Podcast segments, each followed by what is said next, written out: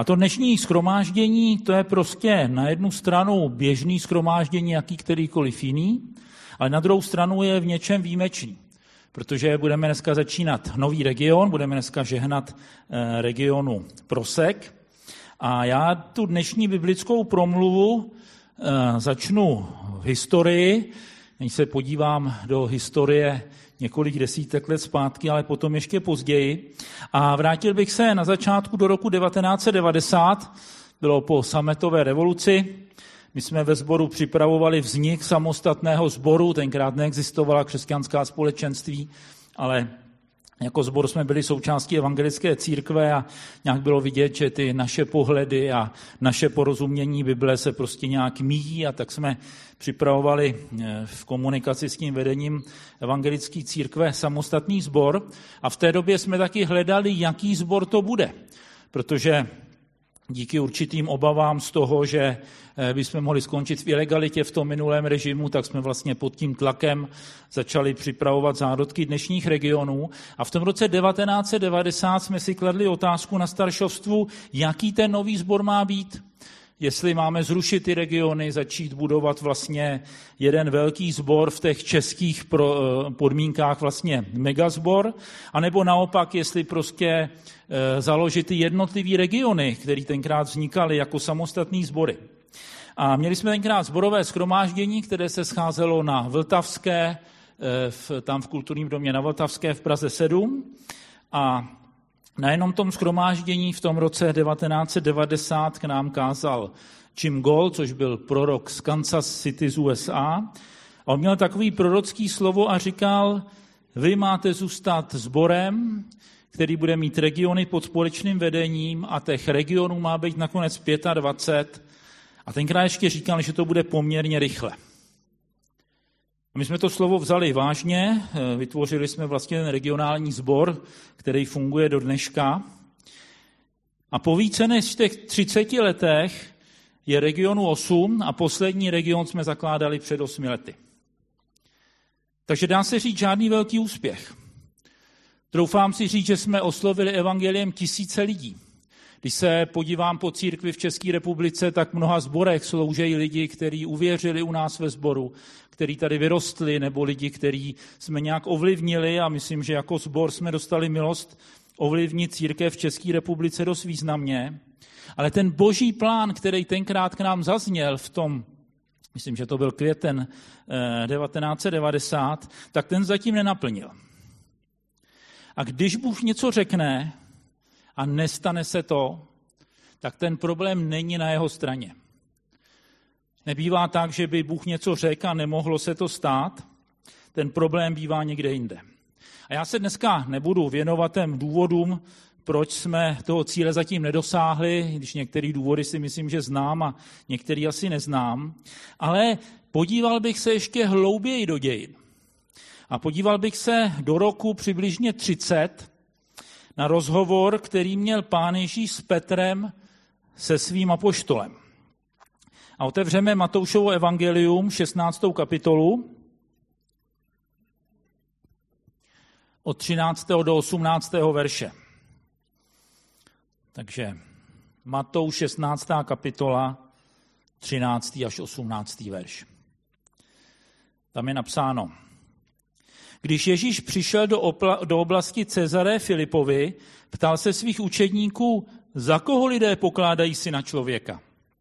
Oni řekli, ti za Jana Křtitele, jiní za Eliáše, jiní za Jeremiáše, nebo za jednou z proroků. Řekl jim, a za koho mě pokládáte vy? Šimon Petr odpověděl, ty jsi Mesiáš, syn živého Boha. Ježíš mu na to řekl, blahoslavený jsi Šimone Bariona, protože ti to nezjevilo tělo a krev, ale můj otec, který je v nebesích. A já ti pravím, že ty jsi Petr a na té skále vybuduji svou církev a brány podsvětí ji nepřemohou.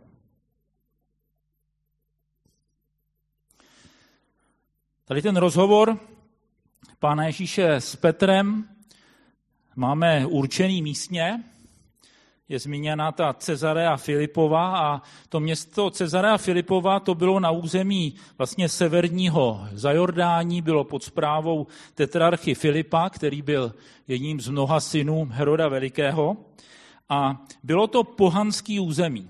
To bylo skutečně pohanský území, eh, jako asi málo kde v okolí Izraele se dalo najít tak pohanský území. Bylo, to jméno bylo nazváno po císaři, tedy Cezarea, ale aby se nepletla s tou Cezareou, která byla uh, u středozemního moře a který se někdy říkalo přímorská Cezarea, taky ten Filip, který přejmenoval, ještě taky dal svoje jméno, takže to byla Cezarea Filipová. A bylo tam skutečně mnoho pohanských svatyní. To bylo místo už dlouho předtím, kde ten, to pohanství bylo takový velice silný a chodili tam eh, prostě ti různí lidé uctívat ty některé bohy. A Židi tam moc nechodili. To, že tam byl pán Ježíš spolu se svými učedníky, tak to bylo eh, z hlediska Židů spíš výjimkou. A je pravda, že Ježíš chodil eh, i do toho, i tady na to území chodil, i třeba do Dekapolis, což bylo taky pohanský území. A on tady na tom vlastně duchovně nepřátelským území, na území, kde nebyl uctívaný pravý Bůh, tak tady, právě tady, klade dvě zásadní otázky. Ta první otázka zní, za koho lidé pokládají syna člověka.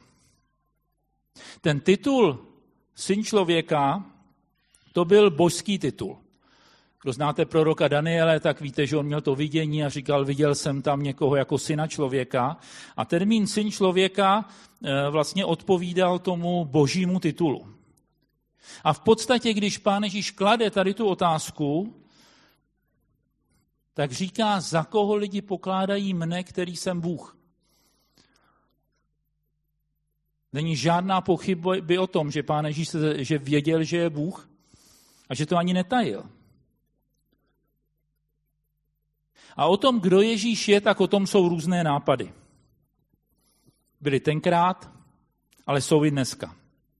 Tenkrát říkali, to je nějaký prorok. To je něco, co zůstalo v islámu, že v islámu stále považují pána Ježíše za jednoho z proroků. A měli tady nějaké konkrétní proroky, říkali, to bude Jan Hřtitel, ten asi vstal z mrtvých, nebo to bude Eliáš, Jeremiáš. No a dneska Dneska lidé říkají, že Ježíš je nějaký morální vzor, špičkový filozof, učitel. Ale to je omyl. Ježíš je boží syn a žádný jiný titul tento titul prostě nepřebije. Nestačí si Ježíše vážit, brát ho jako nějaký příklad, čerpat z jeho učení, že to je všechno málo. On je boží syn, on to věděl a také to říkal. A ta druhá otázka, kterou pán Ježíš klade, ta je mnohem osobnější. Říká, a za koho nepokládáte vy? Někdy je zajímavé se bavit o tom, co si myslí ostatní lidé, říká dokonce, jestli to myslí dobře nebo špatně, ale Ježíš nezůstával u takových těch teoretických, prostě filozofických otázek. On směřoval k srdci člověka. A proto se svých učedníků ptá, dobře, ty ostatní si myslí tohle, ale co si myslíte vy, který chodíte se mnou? Učeník nemůže být někdo, kdo neví, respektive nevěří, kým Pán Ježíš Kristus skutečně je. Protože, jak už jsem říkal, to není nějaká filozofická, teoretická otázka. Tady jde o život. Jestli je Ježíš pro tebe boží syn, tedy král a pán, který tě má moc zachránit, je klíčová otázka našeho života. Není žádná důležitější otázka, na kterou si potřebujeme odpovědět. A Petr neváhá má naprostou jistotu. Ví, že Ježíš Mesiáš, Mesiáš tedy znamenalo pomazaný, pomazávali se králové, tak v podstatě říká, ano, já, my víme, my víme, že ty jsi ten král, ten, který ho Bůh pomazal. Že ty syn, jsi syn živého Boha. A tak i na tomhle místě kladu tu otázku, jestli máš tuhle jistotu. A vím, že většina z nás ji má, ale pokud nemáš tu jistotu, že Ježíš je syn živého Boha, tak neodcházej od tu, dokud si na tuhle otázku neodpovíš.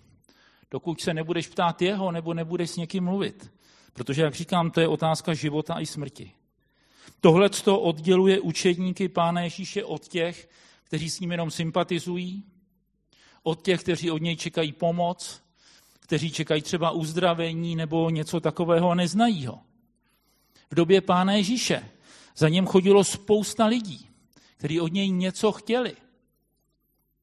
Přišlo těch deset malomocných a když byli uzdravení, tak jenom jeden se vrátil, těch devět vzalo to uzdravení a dál si žilo po svým tak pán Ježíš říkal, chodíte za mnou, protože jsem vás nasytil, že byly ty dvě velké nasycení, pěti tisíc, čtyři tisíc. Takže spousta lidí může za Ježíšem přijít a říkat, co o tebe Ježíši můžu ještě dostat. Ale to je málo. Učedník je ten, který ví, že Ježíš je král. Ježíš je pán, ten, který ho zachraňuje. A pán Ježíš na tohle jasný Petrovo vyznání, na to vyznání ty jsi mesiáš, syn živého Boha, reaguje a říká, blahoslavený jsi Šimone Bariona, protože ti to nezjevilo tělo a krev, ale můj otec, který je v nebesích.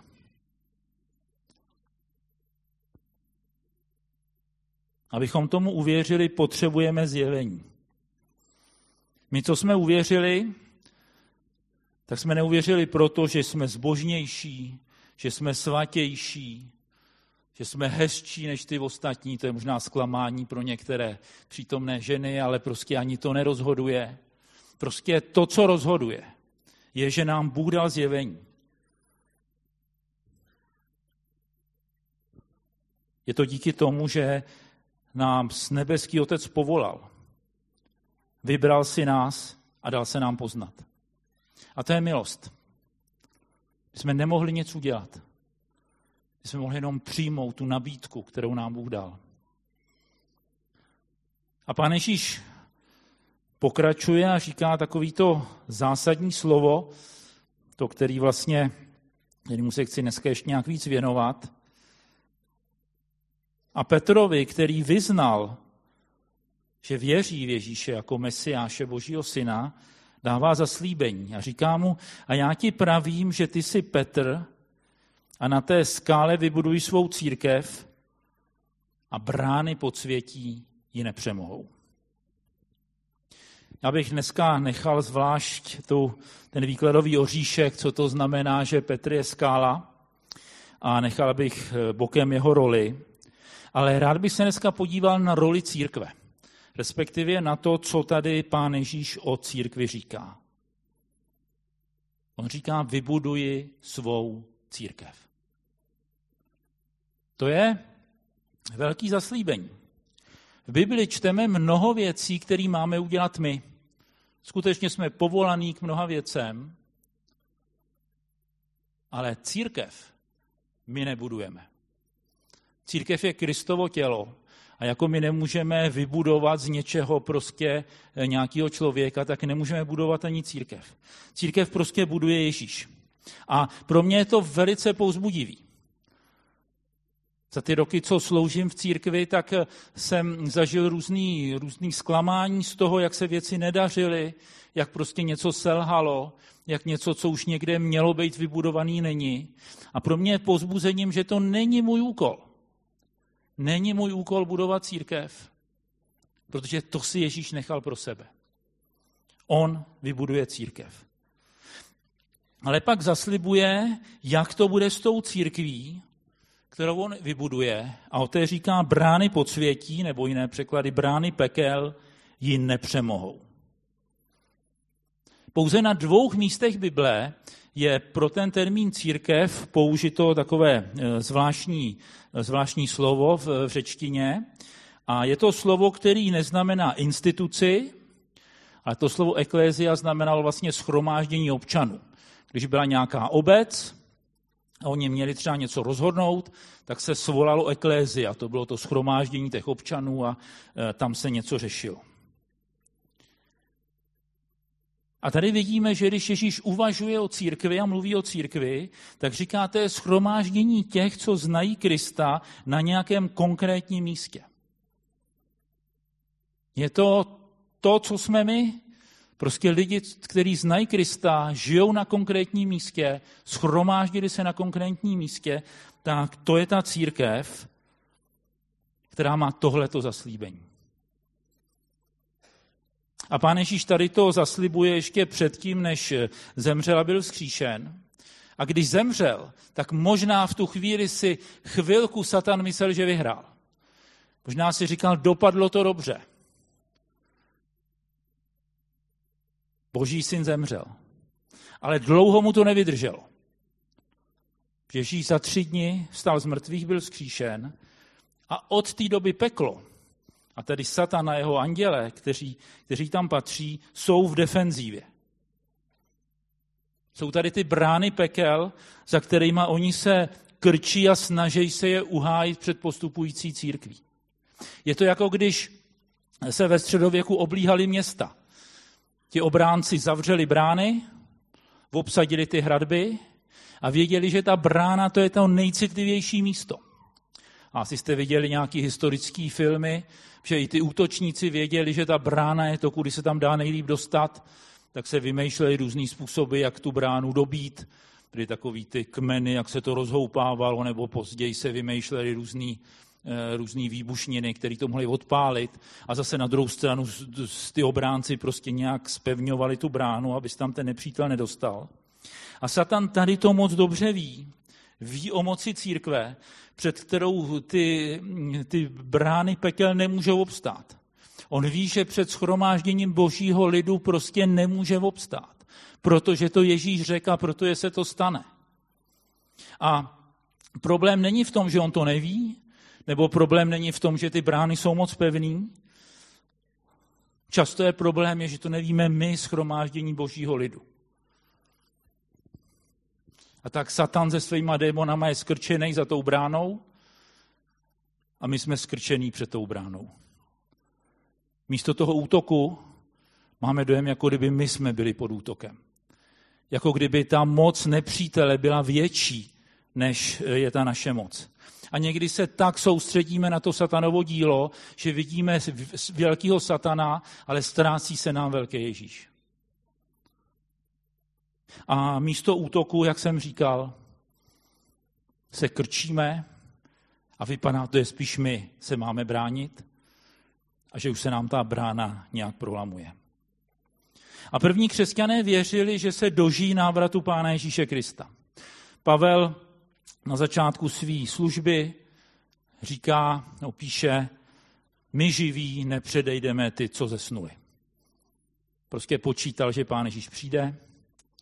V Tesalonice tam dokonce vznikl zmatek, že tam to tak čekali, že když začali umírat někteří křesťani, že byli třeba starí, tak oni tím byli zneklidnění, že si mysleli, že už nikdo nezemře před příchodem Pána Ježíše. A Pavel je právě uklidňuje, že se nemusí bát, že když někdo zemře v Kristu, tak eh, bude s ním zkříšený.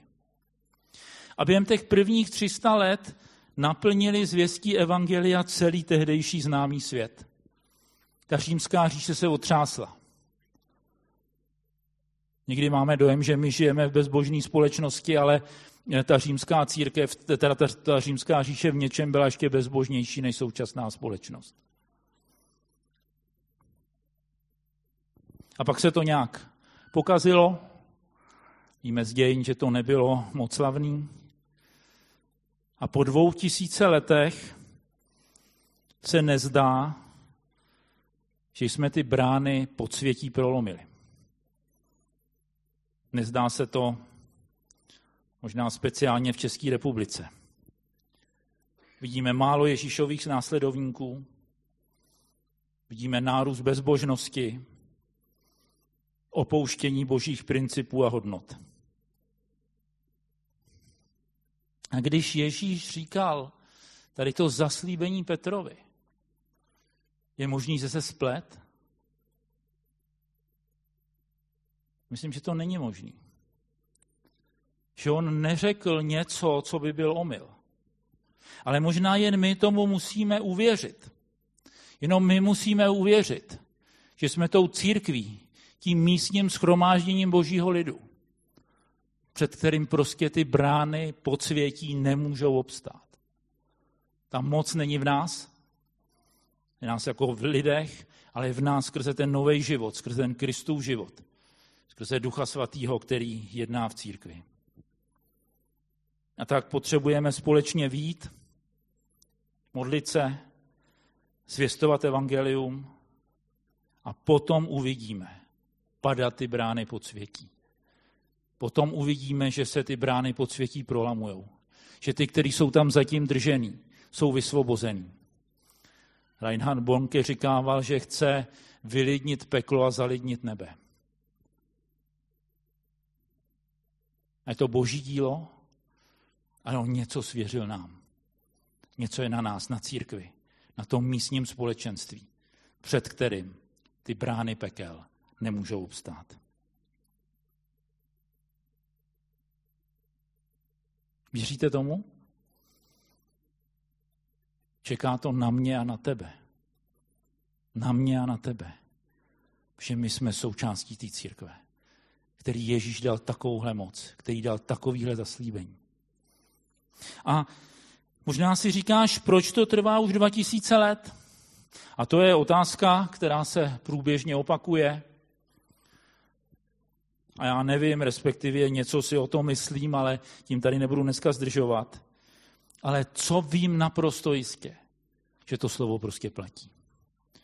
Možná se dějiny v něčem protáhly, možná, že nějaké věci nešly tak rychle, jako měly jít, možná v něčem jsme jako boží lid neobstáli, ale Bůh je věrný svým slovu.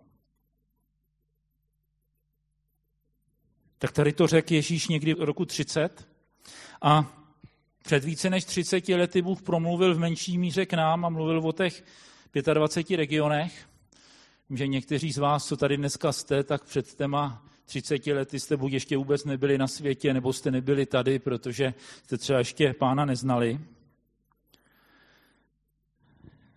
Ale Bůh na to nezapomněl. A o co jde o nás? On se nezměnil. Jeho moc se nezměnila. Jeho láska k lidem se nezměnila. Jeho touha zachraňovat lidi se nezměnila.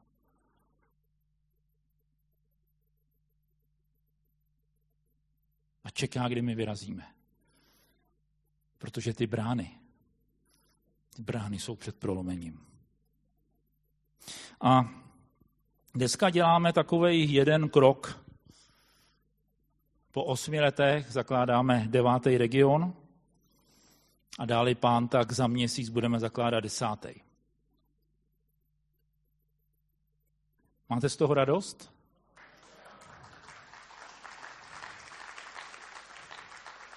Vyhlíželi jsme to dlouho, pracovali na tom speciálně ty týmy, který to dělali, ale taky mnohí další. Mnohí další se modlili a víme tak, že nejsme u cíle. Cílem není založit region, cílem je, že uvidíme lidi na proseku se obracet ke Kristu. Nejde o to, aby jsme těch našich, já nevím, teďka 520 nebo kolik členů rozředili z osmi regionů na devět a potom na deset, ale aby, jsme, aby byli získaný další lidi. A já z toho mám radost z, takový, z takového speciálního důvodu, ještě z jiných důvodů, ale z jednoho. Protože věřím, že ty brány pekel se dneska trochu naštíply. Že jsme do nich prostě udeřili. Že tím vznikem toho regionu, že to jako když se v tom středověku prolamovaly ty hradby a oni mnohokrát museli takovým tím kmenem bouchnout do té brány, než rupla. Takže dneska jsme prostě jednou bouchli. A že uvidíme, jak se to bude štípat dál. Záchrana Prahy není jenom na nás. Je tady spousta jiných zborů. Je tady jiných spousta těch místních skromáždění, pro který taky platí to zaslíbení, že brány pekel je nepřemohou. Ale my můžeme udělat ten svůj kousek, dát ten svůj úder.